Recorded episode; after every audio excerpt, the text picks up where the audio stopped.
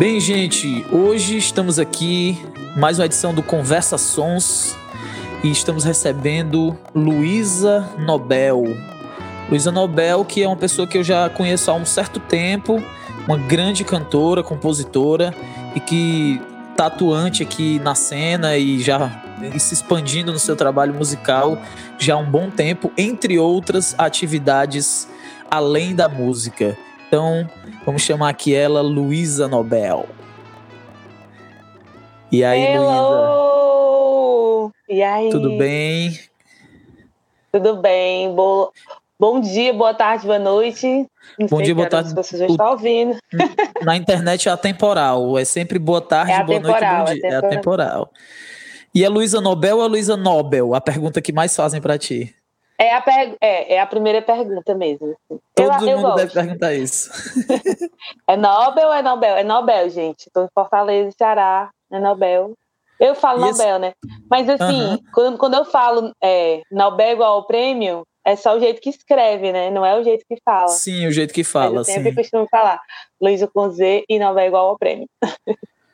E, e, o, e o o lance de escolher um nome, né? É, tem toda sempre essa, esse lance de. de eu, eu, eu, pensava muito isso quando eu conversava com outras pessoas, principalmente com banda, tem muito esse lance, né? Você vai escolher o nome, tem, tem todo o lance da pronúncia, de como é que vai ser, e uma coisa de, ah, tem que ter um sentido. Quando as pessoas perguntarem, tem que ter uma história, não sei o quê. Teve isso aí pra ti, não, né? Eu acho que eu posso dizer na Luz da Casa dos, do, dos 30, né? Que foi a minha primeira banda Sim. autoral. A gente teve essa coisa com o nome. E aí os meninos queriam que fosse, tivesse o Luísa. E a gente não sabia Luiz o quê. Ah, então vamos Luísa e a Casa dos 30 por conta de Viçosa. Quando foi com o Nobel, já era Luísa Nobel. Já era o nome que eu já usava. Uhum. E quando foi, quando foi para cantar solo, eu só deixei meu nome mesmo, Luísa Nobel. Então, assim, então Nobel. Mas que também Nobel... não é meu nome. Não, não é meu nome de, de certidão, era, já era um apelido que a galera me dava. Sim. Por vários motivos, por causa da cerveja Nobel, por causa do prêmio. E Entendi. sempre frescava. Foi na época que chegou essa cerveja aqui na, na, em Fortaleza, né? Essa cerveja e, circulou e aí, bastante, porque eu não lembro dessa cerveja Nobel muito. Eu lembro de ver assim, mas é, ela passou muito tempo aqui? Como, como foi? Não, foi rápido. Eu, eu acredito que foi rapidinho, porque assim, foi aquela coisa de boom de marketing, acho que é por isso também que me chamavam de Nobel. E, mas aí também subiu. Aí ficou só eu mesmo. Ficou só tu, a cerveja foi embora e o Nobel ficou contigo. Foi, ficou comigo. Comigo e com o, prêmio. É isso aí, é isso aí. Oh, e eu já Instagram... procurei outra, outra Luísa Nobel também. Não Ai, tem. Meu Deus, aquela, né? Outra. Tem uma outra, tem outra. Ela é artista também, artista plástica. Acho que, não sei se ela já me procurou, mas acho que já aparecia aí. Será que ela é Nobel mesmo, o sobrenome dela, ou ela também tem alguma coisa a ver com alguma cerveja, alguma coisa assim? Não dá pra saber, né? Tu chegou não. a falar com ela, não, né? Não, não. A gente nunca trocou. Né? É porque, como eu, ela não se não assim tem uma vida muito ativa na internet, acaba que a primeira que sempre aparece sou eu, né? Por conta de Entendi. produzir muito na internet. Entendi. É, o, o, tem um outro Berg Menezes também que ele também é da área musical. Eu acho que tem uns nomes ah. que tem mais, mais conexão com, com algumas música, áreas. Né? Com, é, não sei, não sei ah. dizer, mas enfim.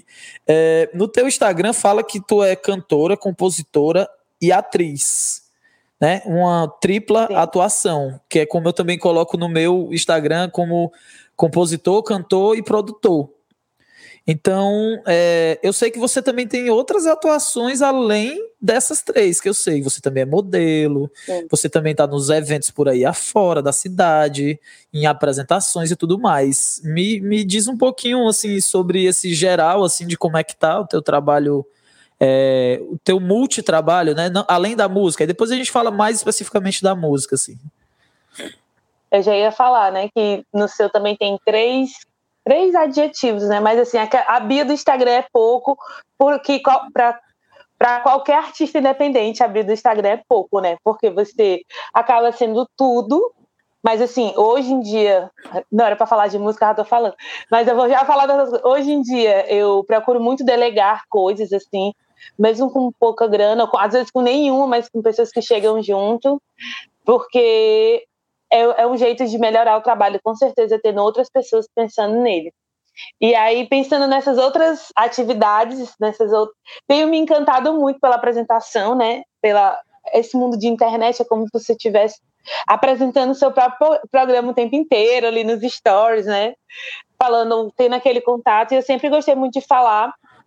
E como eu já tinha dito, em off, gente, eu falei em off, que, a gente gostava, que eu gostava muito de falar, eu gostava muito de, dessa coisa do podcast, porque a gente tinha essa coisa bem aberta para falar. E aí me encantei muito com essa coisa da apresentação, sempre quis ter canal no YouTube para poder conversar com as pessoas também. É, estreiei o canal ano passado, em quatro episódios.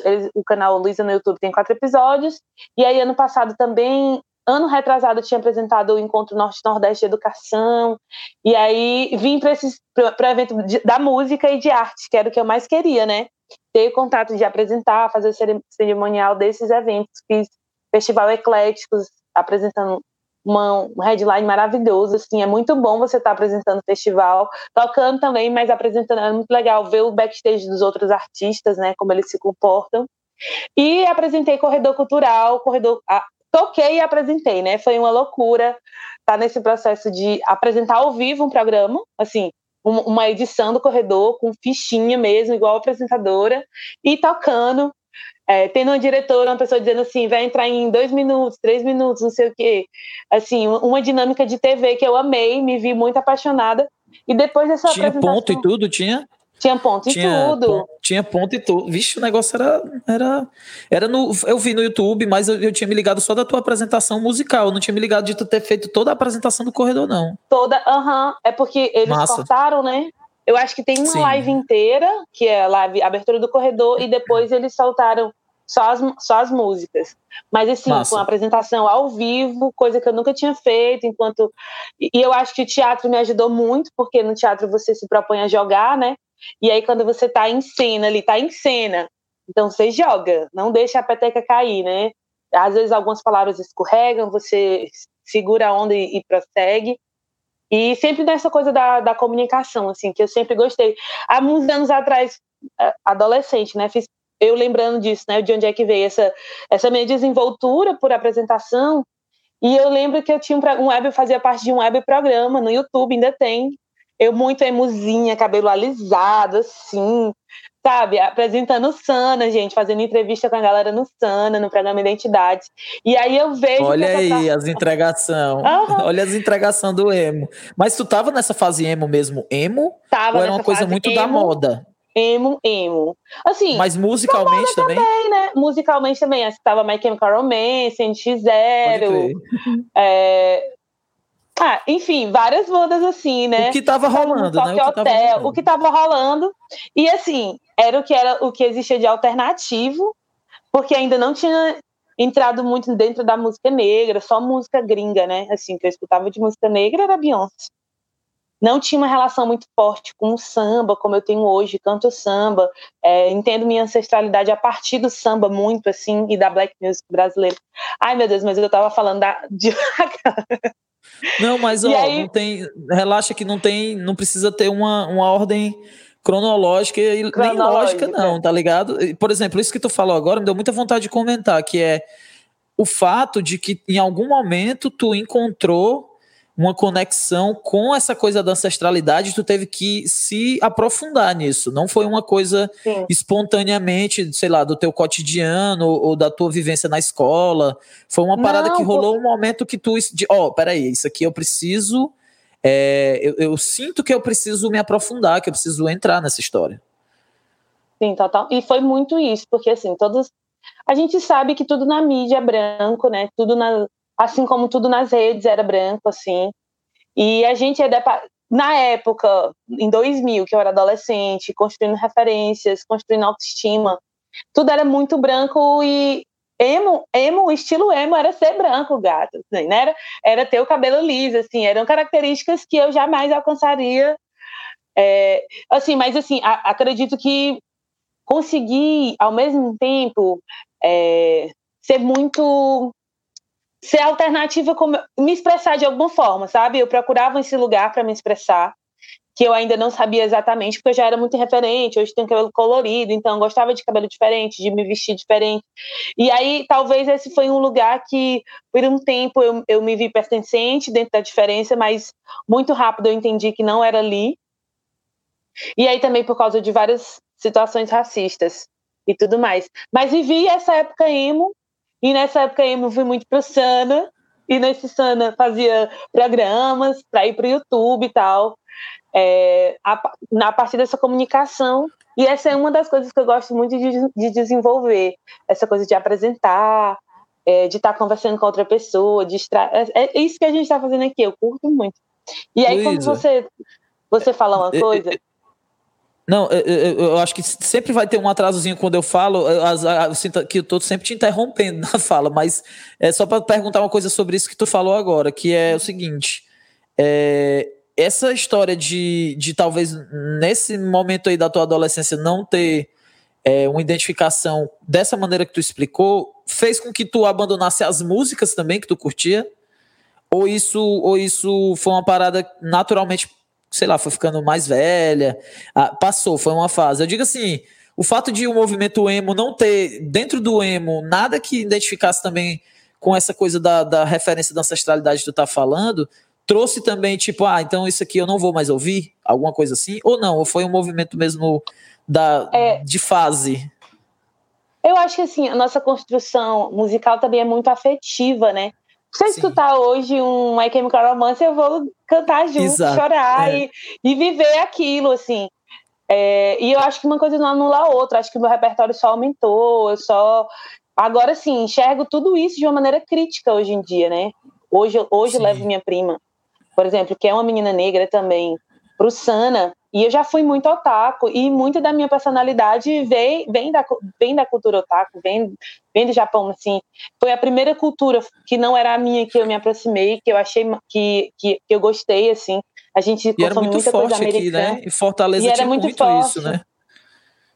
E, e, e hoje levo ela dizendo assim: olha, isso aqui é massa, é divertido, é, é, mas você tem que entender que você não vai se ver aqui nunca. Você tem que procurar as suas referências, assim. É, e, e, eu acho que não é. Você não pode. A gente vive numa coisa super globalizada, que a gente tem referências de todos os lugares. Eu continuo com as minhas referências otaku, mas hoje com pensamento crítico, a partir dessa, dessas coisas que eu assisto, leio, acompanho, que vem desse lugar. E muito mais interessada no que, no, no que me vejo, assim.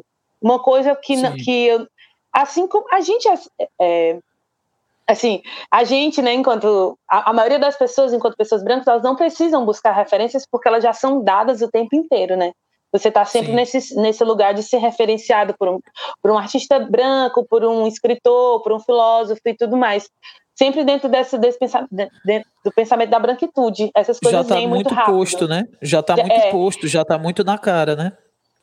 E aí, quando você vai construir sua identidade, eu tive muita sorte de encontrar isso na música, assim, eu, eu, eu encontrei a minha identidade, conheci a minha história a partir do repertório que eu escolhi cantar, o que as minhas companheiras, enquanto é, Pérolas Negras ou Negra Voz, traziam para dentro dos shows, assim, eu posso dizer que essa minha construção de identidade veio primeiramente assim num processo estético, né, de entender que é, que meu cabelo era esse, que meu cabelo era outro, que eu queria viver, que eu queria vê-lo, e também por estar junto de outras mulheres pretas, assim, vim de um processo de uma escola que existiam pouquíssimas pessoas pretas, e assim, e, e, esse processo de embranquecimento também, não existia esse empoderamento de, de, de, de gritar sou preto e, isso ser massa era uma coisa tipo quando você, o, o, preto era ainda visto como inferior e tudo mais dentro daquele espaço do colégio. Mas quando eu fui para as artes eu pude de fato me ver como um corpo potente né como uma voz potente assim. desde o primeiro momento na escola quando eu cantei que eu vi que, que eu conquistaria um espaço ali com a minha voz ainda sempre sempre foi essa característica minha ou era uma ou era ser gorda ou era a que cantava né e aí vi que a arte me traria possibilidades de experimentar o meu corpo mesmo, né? O, meu corpo real e encontrar a potência que ele tinha, tanto de movimento, né, como de voz. Tu estudou onde, Luísa? Eu estudei no colégio Pia Marta. Eu também, estudamos lá. Pertinho da nossa. Aham. Uhum. Colégio de padre. Colégio de padre, assim, católico, é, super católico. A gente tinha que sair da aula para assistir a missa, gente. É, a gente eu, eu, eu ainda peguei uma época que a gente tinha que chegar, fazer logo a fila e cantar o hino nacional. Uhum, ainda tinha essa coisa do hino nacional também, também né? E missa e a na coisa quarta-feira. É, eu tinha, eu, eu tinha uma, uma sensação, é, é, por exemplo, sabe o que é que me incomodava? Você vê como o lugar é totalmente diferente, né? Pra ti tinham ausências que depois tu teve que, que encontrá-las, enfim. Sabe o que é que me incomodava lá? O fato de que eu não podia ter cabelo grande. Porque Ai, o padre nossa, não deixava. um controle é. É, sobre o corpo muito grande, né? A escola exerce esse controle sobre o corpo muito grande eu lembro que tinha um colega, assim, eu tenho amigos, eu tenho lembranças boas também, mas eu, eu, eu lembro que uma vez um dos meninos usava aqueles cintos skatistas, sabe aquele cinto skatista que é caindo? E aí o padre uhum. cortou o cinto dele, porque não podia usar aquele cinto. Tinha esse tipo de coisa de controle, né? Tipo, de. Assim, de controle sobre o corpo. E aí. Exato essa, essa diferença de corpo, porque até a fa... aquela, né? Mas até a farda era difícil achar, assim, do meu tamanho. Porque senão Sim. não se pensava, tinha que esperar, vir, produzir, encomendar, como assim? Sabe, era a minha mãe, um ela costurava a minha. de par.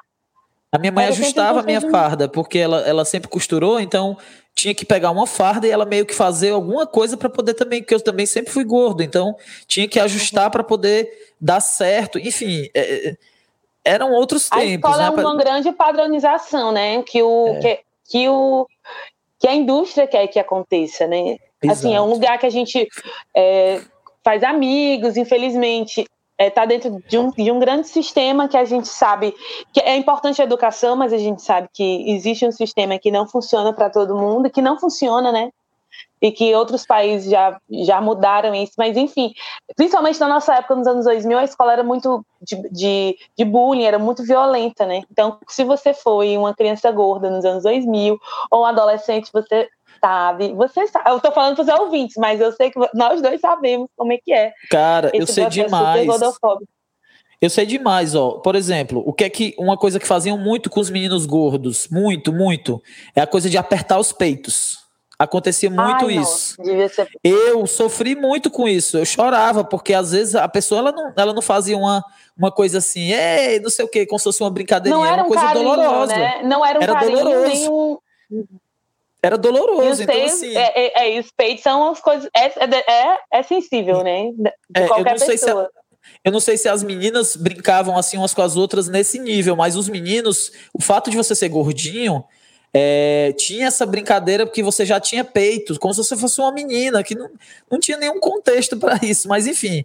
E aí o que é que acontece, né? Eu, eu, percebo muito isso nos filmes, eu não sei se tu já percebeu. É, o, o menino gordinho que, é, que, é, que sofre bullying, ele normalmente vira o agressor nos filmes. Para prestar atenção. Sim os filmes americanos é, tem muito isso. Aí o menino, que ele, o, o, gordinho, às vezes, ele também é o maior da turma, porque ele é grande, ele é alto, ele é enorme. E aí ele vira para poder compensar então, de alguma. O trauma maneira. faz com que você. Vire o agressor. E não sempre, né? Porque isso acontece não com aquele, aquele, aquele gordinho, aquele menino da turma que tinha alguma, digamos assim, vantagem porque era maior, não sei o quê. Mas não era o meu caso, porque eu não era grande alto, eu era pequeno, então eu, eu ficava mais para dentro. Assim, eu tentava me entrosar, eu sempre gostei de jogar futebol e tal, mas eu era aquele cara que virava um pouco a piada. No colégio, o que me salvou disso muito no, no colégio foi a música, porque eu tocava na banda. E aí a é, banda. É, a música. A banda era vibe, entendeu? Todo mundo achava legal você estar tá na banda, então compensava, entendeu? E, a, e é isso, né? Você criar um outro adjetivo e a música isso. salva de várias maneiras, né? Tanto da, da, das nossas questões pessoais mesmo, porque eu acho que você é tão visto como uma figura negativa, como.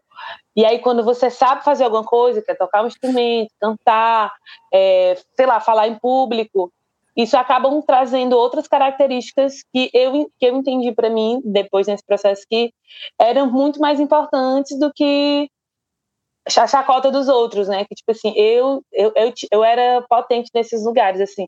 Mas, mas acho que só cheguei nessa conclusão, assim, recente, adolescente para adulto, assim. Mas, ó. Porque até eu, então, muita comparação. Eu te interrompi quando tu estava falando sobre o lance da, da parada de ser apresentadora. É, fala um pouco mais sobre essas outras, então, sobre esse lance da apresentadora, da atriz, da modelo, porque eu imagino que tu tenha passado por a, a, música, ela é um prazer imediato, assim. Você canta, você sente aquilo no corpo inteiro. Mas eu imagino que daí a ser apresentadora tá na frente de todo mundo, beleza. Modelo, nem tudo é tão, é tão imediato. Você deve ter passado por vários processos para se sentir a modelo, para se sentir a apresentadora, para se sentir, a, enfim. Eu acho que é aquela você vai fazendo e aí com o tempo as pessoas continuam te convidando, você continua fazendo e você olha para as coisas e diz assim, ei, eu sei fazer isso mesmo, né? Você admite para si que você sabe fazer isso, mas assim na moda eu sempre procurei muito me me formar das coisas, né? É, a academia não foi muito legal para mim, apesar de ter ido fazer faculdade, fiz, cursei economia ecológica, música. Só que aí não concluí, mas assim, sempre gostei muito da formação alternativa que as oficinas, os cursos livres, ou, ou às vezes cursos maiores proporcionavam. E a partir disso fui estudar cinema, é, estudei audiovisual no PUCA, concluí, e aí resolvi estudar para o Enem, na época, né? Depois entrei na faculdade. Na mesma época estudei costura, me formei em figurino, então eu, me formei em vários é, em cursos alternativos, concluí teatro no PJA. Então, acho que a minha primeira formação alternativa artística não é nem musical, ela é, ela é teatral, né? Eu, eu entrei no TJA, estudei teatro, me formei, fui a última turma do Silvério. Com, é, junto a isso, eu já fazia conservatório de música, o Alberto Nepomuceno, já cursava também como bolsista um pouco tempo depois e fazia teatro musical e fazia teatro. Junto disso também estudava cinema, depois tentei fazer, é, concluir o curso de, de cineclube, não concluí, mas também muito com essa coisa de, de entender o cinema, como é que nasceu, conversar sobre cinema, dizer o que é que eu gostava. Aí eu acho que veio esse meu gosto por construção de imagem e som, né, que hoje culminou no Estamos Bem, em todo esse processo do Preta Punk e muito mais coisas que tem aqui na minha cabeça pairando para os próximos clipes e, e, singles, assim. Mas gosto de me comunicar a partir da imagem. Eu tô vendo aí, tem muita coisa aí de formação, né? Tu falou que a coisa da academia, não sei o quê, mas tu fez formações em muitas áreas, todas essas com certeza contribui para a artista Luísa Nobel agora, assim. Eu acho Sim, que na costura, verdade figurina, é assim, já me perguntaram quem é que me vestia, assim, sou eu, lógico. Hoje em dia eu tenho outras pessoas também que o Isaac Bento, que fez meu figurino do São Luís, que fez o figurino do Estamos Bem, mas sempre junto com algumas peças que eu já tinha pensado. Assim, é, é sempre dentro do, dos meus nortes, assim. Sim, é, na verdade, assim, é, é, muito doido. Eu, eu costumo dizer também que eu, eu me sinto muito cineasta frustrado, por isso que eu gosto de fazer videoclipe. Porque o videoclipe é a forma de eu conseguir conectar duas coisas que eu gosto muito, apesar de nunca ter estudado cinema formalmente, né? Tenho até vontade de fazer um curso de roteiro, que eu acho que a parte que. roteiro e edição, que é as coisas que eu mais gosto até. É, mas assim, é, é muito doido como a gente eu não sei se, se, se todo mundo do, do, das artes cênicas, pessoal da dança, eu, eu, eu, tenho amigos em várias áreas, mas eu falo muito do meu ponto de vista do músico, né? A gente, apesar de fazer ter uma, uma, uma um fazer que é, tem um, um limite, né? A música é som, né? E tal mas ele, ele é muito multi, assim, quando você pensa que a música também é palco, que a música também é estúdio, que a música também é. Quer dizer, no final das contas, a gente acaba tangendo muitas áreas, mesmo que não queira. E, e aí, lógico, se você pensar em artistas, é, talvez. Tem muitos artistas famosos, né, que têm uma carreira longa, que talvez nunca pensaram no próprio palco, no próprio cenário, na própria roupa, talvez, né? Tem, com certeza tem. Uhum. Eu Porque fico pensando tinha... sobre isso às vezes.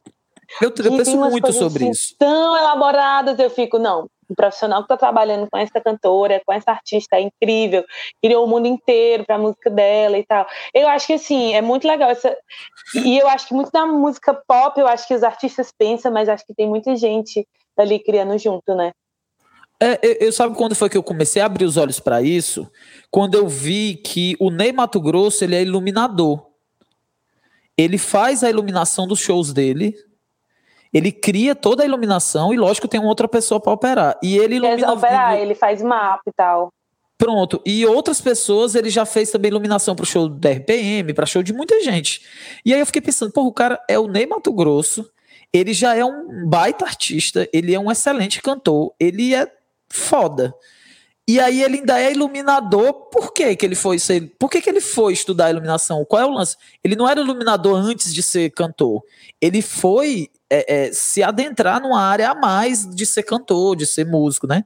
Então eu acho que é justamente essa inquietude. Quer dizer, ele fez, deve ter feito vários shows que ele queria ter uma luz que ele não conseguia, e ele disse, cara, eu vou estudar isso aqui. Eu, eu, tem um, tem um uhum. show dele muito bom, inclusive, no Festival de Montreux, tem no YouTube isso e aí, na hora que ele entra, que ele entra com aquela.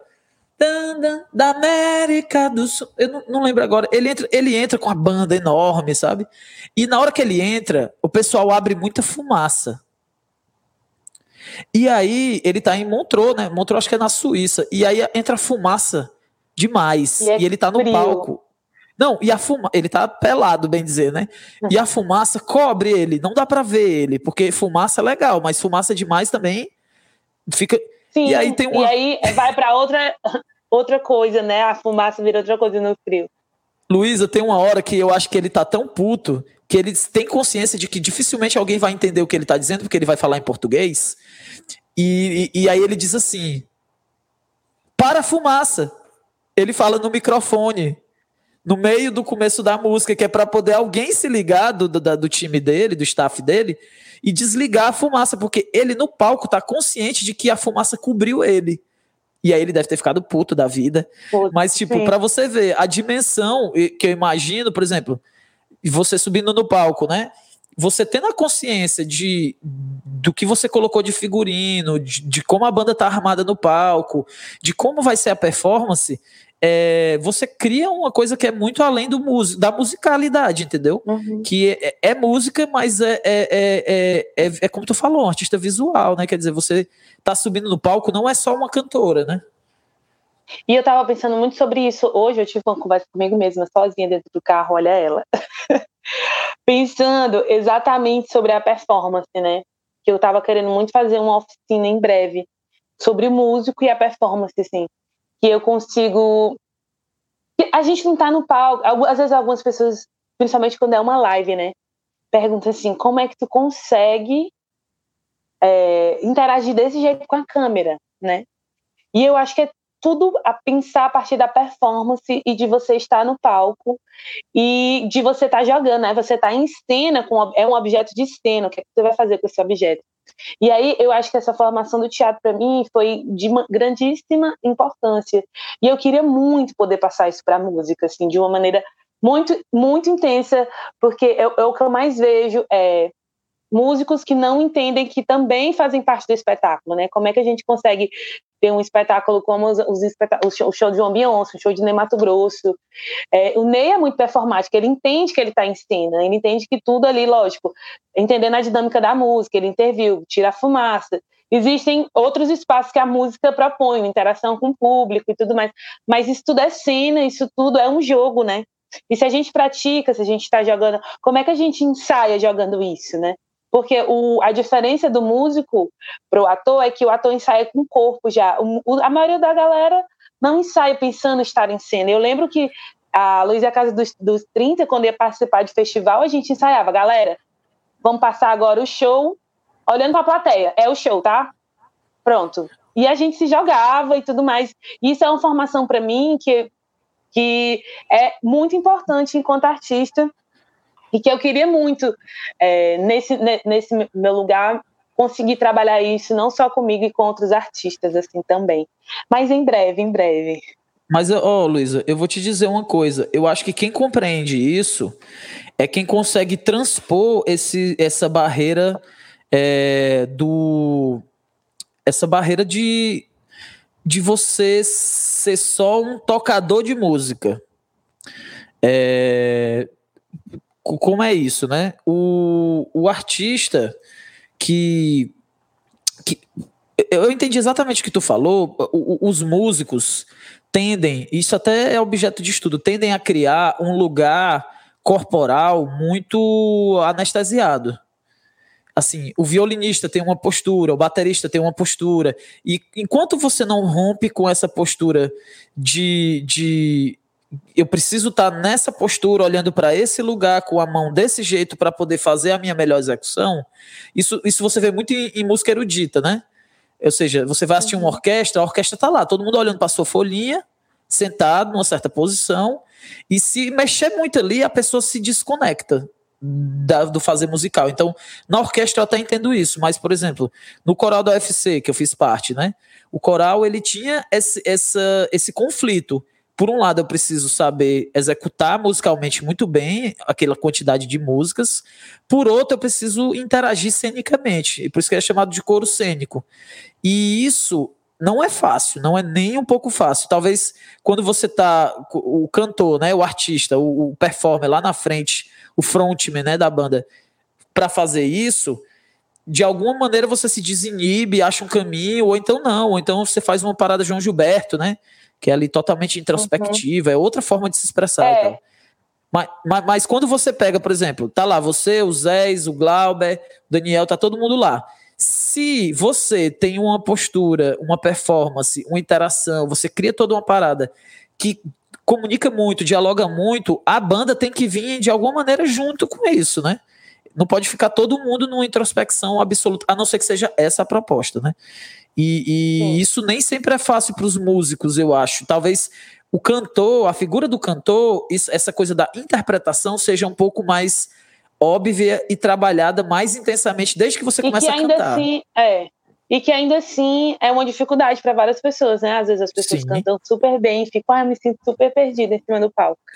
Mas eu, eu, eu, eu gosto muito da ideia de, do músico, né? Enquanto, entender que ali você está sendo artista também, você não é só o músico que está acompanhando, mas ali é o seu trabalho, ali é, os, é ali que você faz a sua performance, então é ali que você é artista também. E eu, eu, ia, eu sempre Pensando sobre isso, eu lembro muito do Glauber, né, meu baixista. Eu toco com ele há 10 anos, então eu consigo ver toda, toda a evolução da performance dele no palco. E eu vejo como, como o Glauber se propõe a jogar hoje. Nossa, se você assistir as lives e tudo mais, o Glauber tá dançando, ele tá interagindo.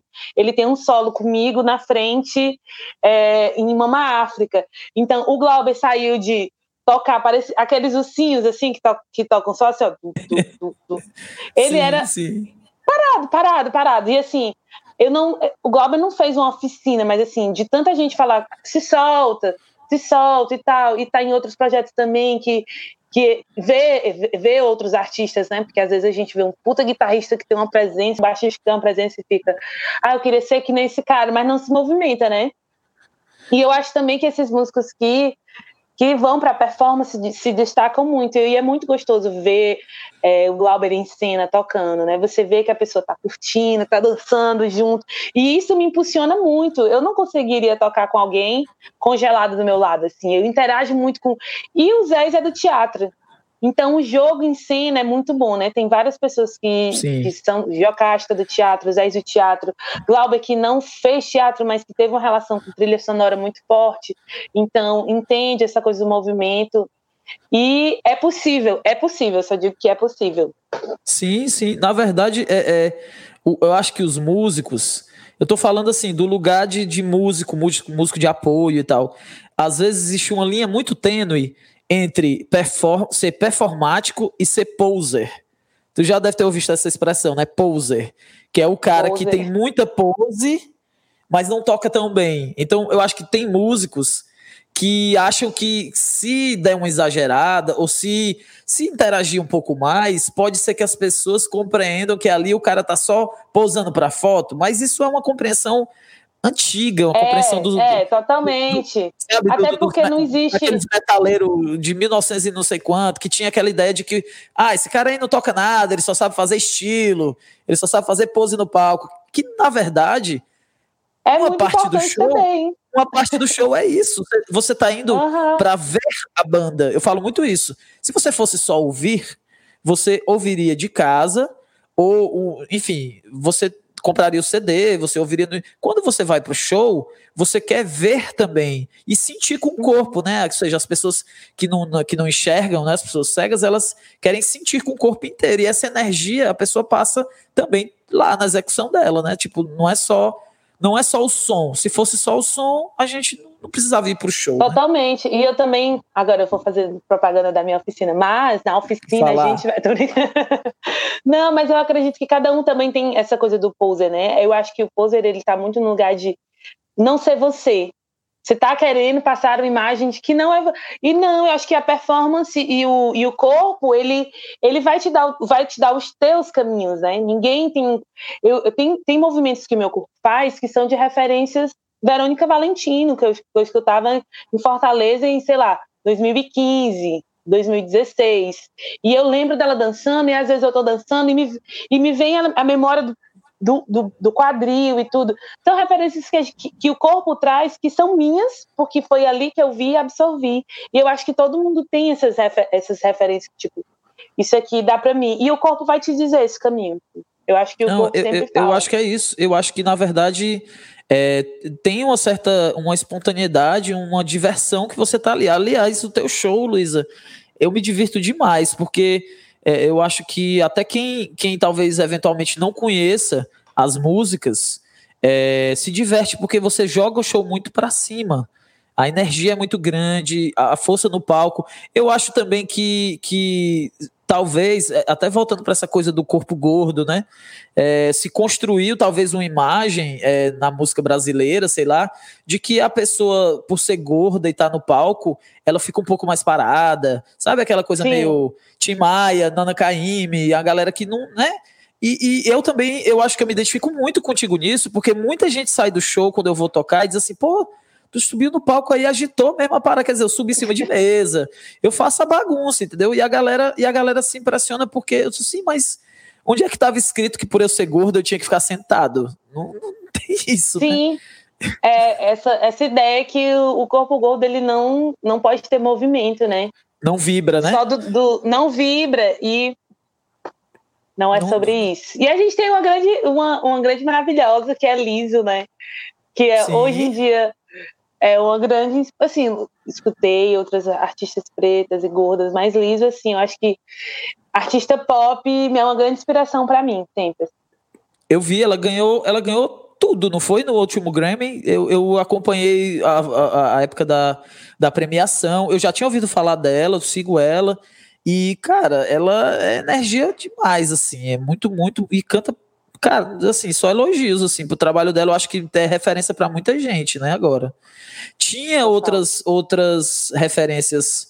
É, enfim, cantores e cantoras, mas eu acho que eu acho que tinha muito isso, sabe? De de que de alguma maneira o cantor é, é, gordo no palco, a cantora gorda, era uma coisa mais assim, é uma mega voz, né? Quer dizer, tinha aquela aquela uhum. figura, eita, subiu a negona que vai cantar agora e vai soltar a voz naquele estilo negona americana, né? E aí, aí era a voz, era a voz. É, era a voz, única e exclusivamente. E, e não, e na verdade isso é muito além do. Acho que, acho que é uma renovação das mentalidades também. Mas eu queria aproveitar isso e puxar um gancho. A, a... Vai. Vai, mande, mande, mande, mande, mande você. Não, é porque eu acho que é a referência, né? Porque, olha só, a gente, é uma outra geração e eu acho que a geração depois de mim vai vir muito mais bombástica, assim. Eu já sou uma geração que já pensa total, já estava pensando diferente na minha construção musical enquanto artista. Estou aqui nesse processo ainda de botar muita coisa no mundo e acredito que, que, que as, as gatas, os gatos e todos que vão vir depois vão arrasar muito também. Pronto, é sobre esses todos e todos e todas que vêm depois que eu quero saber de você. Como é que você está vendo o movimento dentro da nossa cidade ou no Brasil como um todo dessa afirmação da música? É, é, é, da música negra, mas assim, é, é, é, um, é uma pergunta sobre o antes e sobre o depois. É, a gente falou um pouco sobre essa coisa da ancestralidade e de alguma maneira, na música brasileira, apesar do, da, de toda a branquitude imposta, a música negra, ela tem uma força dentro da música brasileira, dentro da música popular brasileira. Quer dizer, a gente não pode dizer que na música brasileira houve um processo completo de, branque, de embranquecimento dentro da MPB. Ah, eu acho que existe. Mas se manteve algumas raízes, algumas coisas ainda conseguem se, se manter e, se, e estiveram presentes durante esse, esses, essas décadas todas. Mas é, a gente pensando no para trás e pensando no para frente, como é que tu tem enxergado assim essa, essa movimentação? Por exemplo, na Feira da Música, eu percebi que é, é, eles priorizaram, de fato, artistas, artistas negros para se apresentarem. Os festivais têm aberto essa, essas possibilidades. Agora, no Festival da Música de Fortaleza, foi também um três. Você negro. foi uma das premiadas, apesar de haver umas discussões que transcendem essa premiação, né? Então, eu queria saber de ti assim, o que é que é agora e para onde a gente está caminhando, quais são os, a, as possibilidades reais da gente ver mais música negra de forma pop mesmo, quando eu digo assim, porque às vezes tem um lugar também que é colocado que é justamente, ah, esse é o lugar da música negra dentro do contexto da musicalidade brasileira. E eu, eu, eu, eu entro mesmo assim, do ponto de vista de, de, de, pop mesmo no negócio, como que a Isa faz, como que outros artistas fazem, assim, como é que tu vê esses caminhos, o para trás e o para frente, assim, sei lá. Eu acho, Primeiro, vamos no primeiro, nas primeiras coisas aqui. Eu acho que essa tentativa de embranquecimento ela é atual, totalmente atual, assim, e, e recorrente. É, se isso não aconteceu, é porque a gente fala o tempo inteiro que o rap é preto, que o samba é preto, que o rock é preto, que o jazz é preto, que o. É, o, ai, pera, muitos ritmos, o, o black, é, o, o, o funk, reggae. o soul, o reggae, ai, tô lembrando, bandolim, o chorinho, blues. então, o blues, então tudo na música é preto. Então a gente tem uma, um, lógico, e, e ainda assim a mídia é, sempre enalteceu, sempre tentou embranquecer é, esses, esses, esses estilos. E se não embranquecer o, a, a, sonoridade, embranquecer quem dava voz a essa sonoridade, né? O que, que, que, que, eu quero dizer com isso? O pagode dos anos 90, nada mais, nada menos, foi um embranquecimento do homem preto na, na, televisão, né? Não se queria, imaginou, eles tinham que estar totalmente com o cabelo muito cortado, muito arrumados, para que eles pudessem aparecer na televisão, assim. Isso se tornou um estilo dos anos 90, mas isso é, é os homens negros não podiam usar black power, não podiam usar seu cabelo comprido, não podiam usar trança, não podiam usar eles tinham que assemelhar o máximo possível à branquitude. E isso para mim, por mais que a gente tivesse vozes negras carregando esses estilos, a gente vivia um processo de embranquecimento dessa música. Hoje eu vejo que não é um processo só estético, né? A gente tinha um receio de que a gente, eu digo, enquanto pessoa que constrói esse futuro antirracista, e algumas pessoas que, que já que me, que me atravessaram, que me conheceram, trouxeram essa questão de tipo é, sobre a geração tombamento, né? Que, eu, que é a que eu vivi, que é da que eu vim, e que as pessoas é, que viveram outros momentos é, de movimento, como os anos 70 do Black Power, os anos 80, 70 do Black Power, e aí, com medo disso ser só um movimento estético, mas que não foi, né? A gente, eu e eu, várias outras artistas, outras pessoas, nos envolvendo também politicamente, não só artisticamente. Eu acho que esse é o tipo de coisa que não dá mais para voltar atrás. Isso é muito importante, porque os nossos filhos e os filhos dos nossos filhos vão vir com, esse, com essa, com essa construção artística crítica, né, de que a gente quer se ver e a gente quer se ver na nossa essência, nas nossas características, na nossa cor, no nosso cabelo, na nossa estética.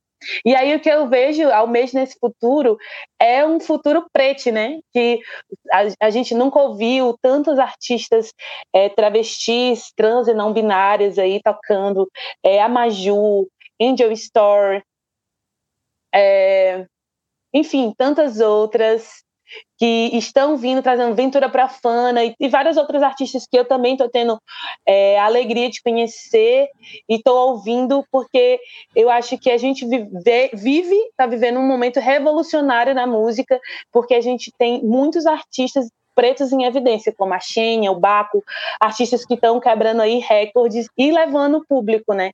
Quando eu apresentei o show da Lued, vi aquele monte de preto na plateia. Quando eu faço baile preto e vejo um monte de preto, é muito bom ver essa galera ocupando os espaços em lugares também super elitistas, né, dizendo que a gente pode estar nesse lugar. E o que eu almejo é isso, que a gente escute mais artistas pretos e que esses artistas pretos tenham um lugar para tocar. Porque, assim, a gente fala muito dessa produção artística preta, mas onde é que esses pretos vão tocar? Quem é que vai pagar por a música, pela música deles, né? Onde é que, como é que a gente vai viver disso, né? Porque muitos de nós, incluindo, incluindo eu, vivemos exclusivamente de arte e precisamos nos manter a partir disso, né? E a gente só não consegue porque nos foi roubado há muito tempo é, porque existe uma dívida histórica. Então é preciso sim fomentar arte preta para que a gente consiga registrar, é, salvar, gravar, fazer clipe, fazer álbum, tanto quanto os artistas brancos conseguiram fazer em toda a história. E aí, às vezes, eu fico, eu vejo alguns, edita alguns resultados de editais, eu vejo algumas pessoas comentando, sabe? Sobre, essas, sobre pessoas que estão é, recorrentes nos editais, ou até eu mesma, enquanto artista preta, eu fico pensando em quanto na história a gente teve invisibilizado, enquanto os nossos trabalhos não foram levados a sérios por, por duvidarem da nossa, do nosso intelecto, da nossa capacidade administrativa. E agora que a gente está tendo a oportunidade de estar nesses editais, de, de abraçar um pouco das políticas públicas e que agora até o privado está de certa forma olhando para a nossa produção, porque sabe que a gente tem poder de aquisitivo para consumo também, nós somos maioria da população do Brasil, aí as pessoas se incomodam. É, eu acho que não é motivo de se incomodar, não, e quando eu vejo um, um, um, uma line em que eu não estou, mas que existem outros artistas pretos, eu fico feliz tanto quanto fosse eu, porque sei que todo mundo precisa de espaço, e principalmente aqui em Fortaleza, que já é tão pouco, assim, que a gente ainda fica tão fechado, às vezes, assim, eu vejo bandas incríveis, projetos incríveis que não saem daqui, que não conseguem ir para outro festival, e eu fico me perguntando o porquê disso acontecer. Porque se a gente conseguir sair daqui, não ficava essa disputa entre nós mesmos o tempo inteiro, sabe, sobre os mesmos editais, sobre as mesmas coisas, e o que eu mais desejo é que a gente consiga criar uma ponte musical e artística com os outros estados, que eu sei que alguns artistas têm, mas que eu gostaria muito que fosse mais aberto para todos. Aquela, né? Falei demais. Não, falou, falou fantasticamente, tu é doido. Eu ia falar uma coisa que é assim, o meu lugar, né? Eu, como artista branco, com a banda de rock com homens brancos, como eu te falei, é, eu acho que tem um exercício que eu, tô, eu tenho feito de reflexão, que é justamente é, esses artistas que tu trouxe, por exemplo, essa semana eu tava ouvindo o Jonga, eu não tinha ouvido aí do Jonga. E aí eu fui ouvir o Jonga, ver os vídeos dele e tal, não sei o quê. É, e, e aí, quando eu tava preparando aqui pra gente conversar, eu, eu, eu há muito tempo você é uma pessoa que eu gostaria muito de fazer um dueto. A Luísa é uma pessoa que eu gostaria de gravar uma coisa junto. E aí eu fiquei, poxa, que outras artistas, é, mulheres, negras, eu gostaria de fazer um dueto. Hoje eu estava pensando isso.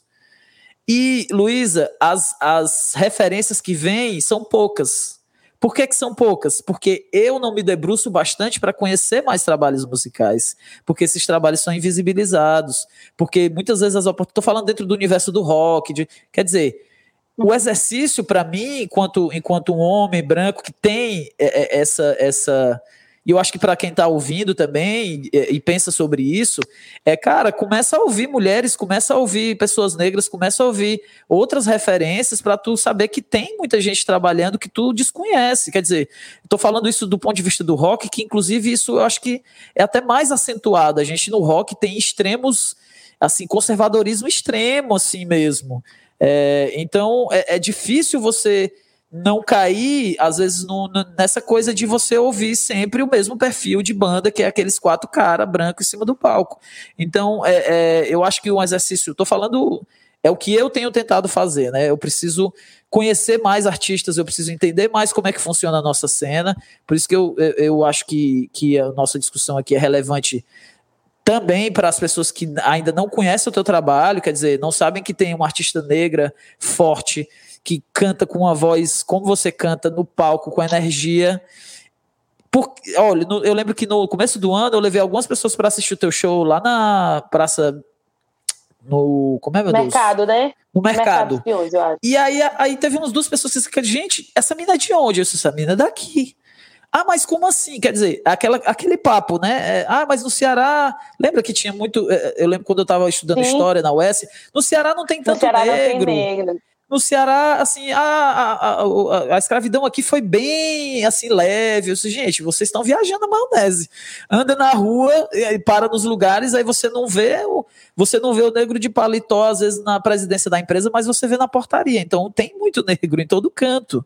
Só que as pessoas, aconteceu muito isso, e eu acho que mesmo dentro de um cenário alternativo, mesmo no circuito do Dragão do Mar, quer dizer, ainda assim, eu imagino que você levou muitos nãos e muitas portas na cara e às vezes sem muita Sim. explicação, sem muito Até, motivo, assim, né? Eu tô, eu, eu tô ex executando um projeto que se chama Preta Punk em 2020, uma coisa que eu idealizei em 2013. Olha o Sim. quanto eu tive que provar que eu era capaz, que eu tinha um conhecimento, que eu poderia executar, assim, eu me inscrevi em vários editais para executar o Preta Punk, né, que é esse mundo que eu, que eu quero criar e que eu crio guardando, registrando essa minha narrativa enquanto mulher preta cearense e também me construindo, né, porque sou muito plural. Sim, se eu canto, vai sair um rap agora em dezembro. Eu, um feat com outras manas do rap, então estou vivendo outra fortaleza. E o Preta Punk fala sobre isso, sobre me construir, né, a ideia do punk, de construir sua identidade, de ir contra, de ser de ser realmente, olha, não vou por aqui, eu não tenho que seguir padrão nenhum, né? Enquanto as pessoas esperam de negra, de música negra, assim, eu sou muito, muito plural. E aí eu fico pensando como, como enquanto artista preta, eu demorei para registrar uma música, para conseguir filmar essa música, sabe? E as pessoas acham, sei lá, em alguns circuitos as pessoas acham que ah, tá tocando muito. Não tá tocando muito. Tá tocando muito é quando eu sair aqui na calçada e todo mundo saber quem sou eu, entendeu? É, é isso que eu almejo, é isso que, que enquanto artista preta, cearense, eu, eu mereço, né? Tipo assim, claro. assim, ter meu trabalho reconhecido. E eu não estou falando só de fama, eu estou falando sobre ter um trabalho reconhecido. E estou nesse processo e acredito que, que continuo cavando, cavando mais e mais para entender o que é esse essa o que, o que é essa música cearense, né? Porque já que existem tantas fortalezas tantas, tantas, tantas que às vezes eu fico assim, um, um festival de música é uma fortaleza, assim. É uma coisa que vários artistas, musicistas que tocam em sarais, que tocam é, nos seus bairros, nunca pensaram em participar, assim. E ao mesmo tempo, é, fazer um rap e tocar samba são outras duas fortalezas diferentes, assim, que são circuitos musicais diferentes. Então, se eu tenho entrada nesses em fortalezas tão múltiplas, eu quero entendê-las assim. E aí também não sei se soluções vão existir, mas a experiência vai trazer vai trazer questões, com certeza. É, massa, Luísa. E assim, é, eu acho que esse esse conceito que você trouxe de multiplicidade é que é o grande lance, né? É, a gente precisa aprender eu tô falando de Fortaleza porque eu acho que Fortaleza é muito efervescente, assim, culturalmente. A gente precisa aprender a ser múltiplo, né? E, e, e quando eu digo aprender, eu estou falando dos equipamentos culturais, dos editais, dos espaços. Eu estava outro dia conversando com um amigo, e aí a gente estava falando sobre essa coisa dos editais, aí estava falando sobre cotas, um assunto enorme. E aí, uma hora, a gente chegou num embrólio, assim, no, no assunto, e aí ele, ele falou uma coisa assim que não saiu da minha cabeça, que ele disse assim, Berg, se tu for num barzinho tocar, tu acha que é mais fácil tu ou tu acha que é mais fácil um cara negro conseguir a vaga do barzinho? Vamos pro barzinho, vamos pro básico. Aí disse assim, cara, é difícil é, é, é, é, entender isso quando você tá no lugar, quer dizer, no lugar como eu tô, você, você eu nunca pensei, cogitei que o cara não ia me escolher para tocar no barzinho dele por causa da cor da minha pele, mas eu sei que o artista negro. Passa por isso diariamente. Quer dizer, ele tem muito mais dificuldade de conseguir os espaços que são muito óbvios para as outras pessoas. Então, eu estou falando isso num ambiente pequeno, que é o barzinho da esquina. Quando você pensa num centro vou... cultural. Aí eu vou Pode te falar, falar vamos. É, e aí eu tenho outro lugar que, que, eu, que eu chego, que é a saúde mental nesse processo, né? Sim. Porque, beleza, digamos que nesse, nesse processo o, o, o contratante resolva contratar o rapaz negro. Só que aí ele é o único. preto dentro daquele ambiente, assim. E aí você, começam a ocorrer várias coisas, você tem que lidar com isso, né? Porque é o seu trabalho e tudo mais. E você, eu, eu falo também de um lugar bem pessoal, é, de, de, já ter passado por isso, né? E, e lógico, eu continuo trabalhando, entendo que esse é um processo que não necessariamente alguém específico ali vai ter uma culpa, mas que se dá diante de um sistema que é racista. Mas aí você está dentro de um espaço em que as pessoas têm um poder aquisitivo maior, ou que historicamente essas pessoas têm mais poder aquisitivo, e aí você não vê nenhum, nenhum preto naquele espaço. E aí é muito doloroso, porque você tem que conciliar tudo isso né, se, se, se colocar, se impor enquanto artista, ser, é, não ter vergonha da sua arte, ser quem você é dentro daquele espaço que não, que não existe você, mas que querem lhe assistir. Assim, eu, eu acho que qualquer artista preto já deve ter passado por uma situação assim, de estar de, de estar nesse lugar. Agora, prossegue aí que tu ia falado pensando nas instituições. Não, não, é, é, é o, o o ponto é que a gente precisa compreender que esse movimento é, é um movimento necessário justamente para essa multiplicidade. Então, a gente precisa tornar é, os espaços, os projetos, as ações mais múltiplas, e o processo é esse. Então, você precisa dar voz. É que nem a história do, do, do, do Black Lives Matter, que o pessoal estava dizendo: não, não é Black Lives Matter, é All Lives Matter. Gente, mas não faz sentido se quem está apanhando são as pessoas negras. Então, assim, tô falando do meu, eu estou sempre tentando falar do meu ponto de vista, que é o ponto de vista de quem é privilegiado nesse sentido. Então, é compreender que quando você, é, por exemplo, quando um edital, quando um festival, ele prioriza um determinado grupo para que aquele grupo tenha espaço e visibilidade para se apresentar, ele não está dizendo que o seu trabalho artístico, enquanto banda de rock de pessoas brancas, é inferior, é, é não é digno. Não é isso. É que a gente está tentando dar diversidade para o negócio. Quer dizer, no, no barzinho, talvez você consiga, é, numa quinta-noite, ter lá a sua banda mais facilmente do que outros projetos que não vão ter essa abertura. É importante que, que as bandas os centros culturais, os editais, enfim, os projetos no geral compreendam que as pessoas compreendam que é um movimento, assim como o que tem acontecido nas universidades. Quer dizer, a gente está tentando fazer, é, é, tipo assim, se a coisa não, não mudou de forma, de forma espontânea, então você tem que é, é, é causar essa mudança de alguma maneira para poder as pessoas compreenderem e dizer, ah, realmente, é isso aqui. Vixe, eu nem sabia que existia uma cantora como essa no Ceará. Existe uma cantora negra, gorda, que canta assim e que é maravilhosa desse jeito, uma diva cearense. Eu não sabia que tinha. Pois é, você não sabia que tinha, mas tinha. Porque provavelmente você não sabia que tinha, porque um determinado dia no, no centro cultural tal, entrou a diva branca e não a diva preta porque determinado dia no barzinho tal não tinha a diva preta, tinha a diva. Então, assim, é um processo e eu acho que. Eu já levei muita patada nessa história porque a gente se educa no privilégio e se educar no privilégio, você, você nem consegue enxergar esse privilégio muitas vezes. Então, eu já levei muita patada e aprendi muito a entender que essa, esse processo nem sempre precisa ser pacífico, às vezes ele precisa ser forçoso mesmo. Então, as pessoas negras, Sim. os artistas negros, as pessoas têm que se impor em alguma medida nas suas, nas suas necessidades, nas suas, nas suas urgências, porque senão é, é muito fácil o status quo, a coisa ficar mantida tal como está. É muito confortável.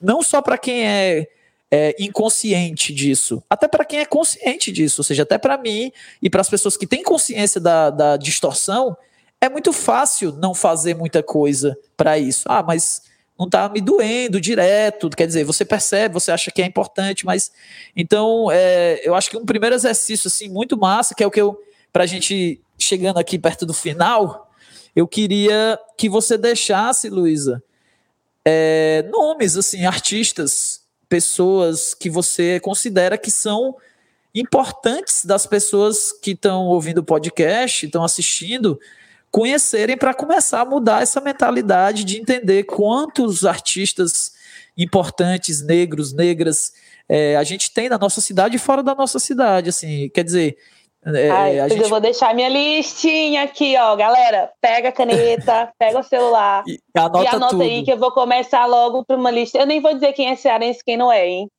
Que vocês vão procurar sem saber. Depois vocês vão procurar se é cearense ou não. Primeiro, a Mumu Muriel, que vai lançar um single esses dias, é, que é essa artista trans maravilhosa. Matheus fazendo rock. Escutem Mumu, Matheus fazendo rock. Ventura Profana Maju, Angel Store também, que é uma artista não binária. É, escutem Carolina Rebouças, que lançou o EP multicultural na, é, recentemente.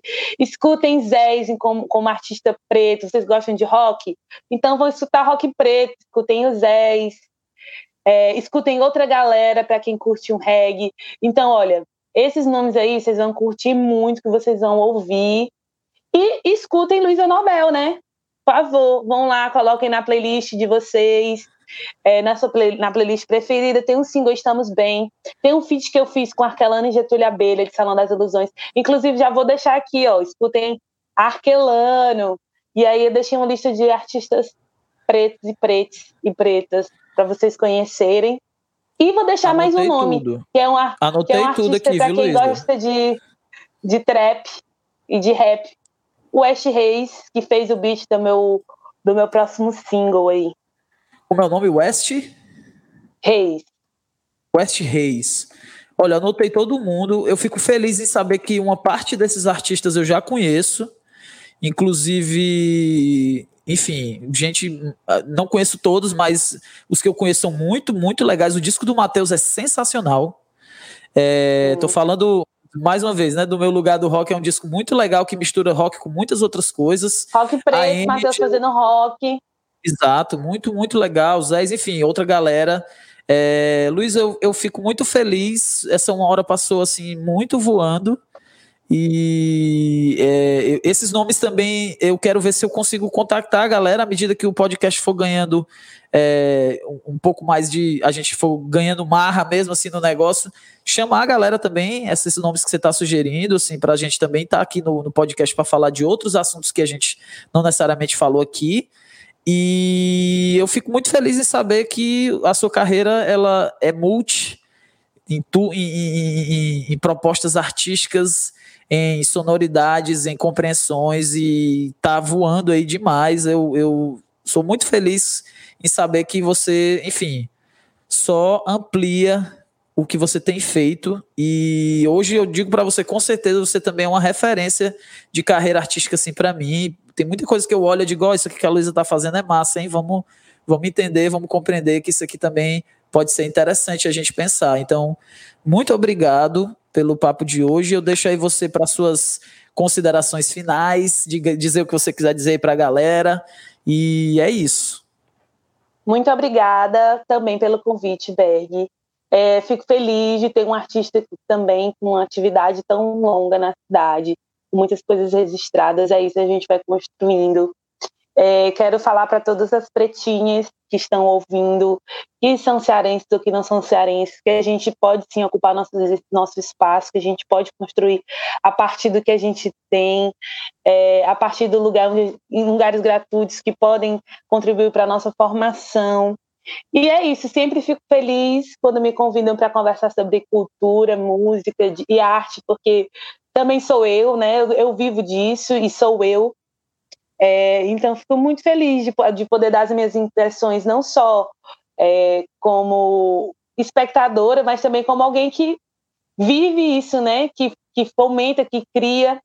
E uma vez o Silvério já comentou, tipo, fez, fez um comentário que é enfim, políticos vêm em vão, ou algumas coordenação, uma coisa assim, né? Que essas imagens de instituição, elas sempre vêm e vão. Elas não são para sempre, que para sempre são, que é para sempre somos nós artistas, né? Que é a gente que resiste à história. Então, vamos ficar unidos, resistir à nossa história e, ser, e construindo aí, ser forte, tentar ser forte, ficar bem. É isso Apesar aí, de gente. tudo, né? Apesar de tudo, estamos bem, continuamos bem, continuaremos bem. Resistência. Beijo, valeu, Berg. Valeu, valeu, Luísa. Gente, essa foi a Luísa Nobel. Eu sou Berg Menezes, esse foi o Papo do Conversações de hoje. Em breve tem mais coisa rolando. A Luísa trouxe aqui várias coisas muito massa. Espero que vocês também curtam o som dela, curtam os sons que ela indicou aqui, que tem muita gente legal. E é isso. Em breve a gente está com mais um papo aí rolando aqui no Conversações Podcast. Obrigado a todos e nos vemos em muito breve. Valeu!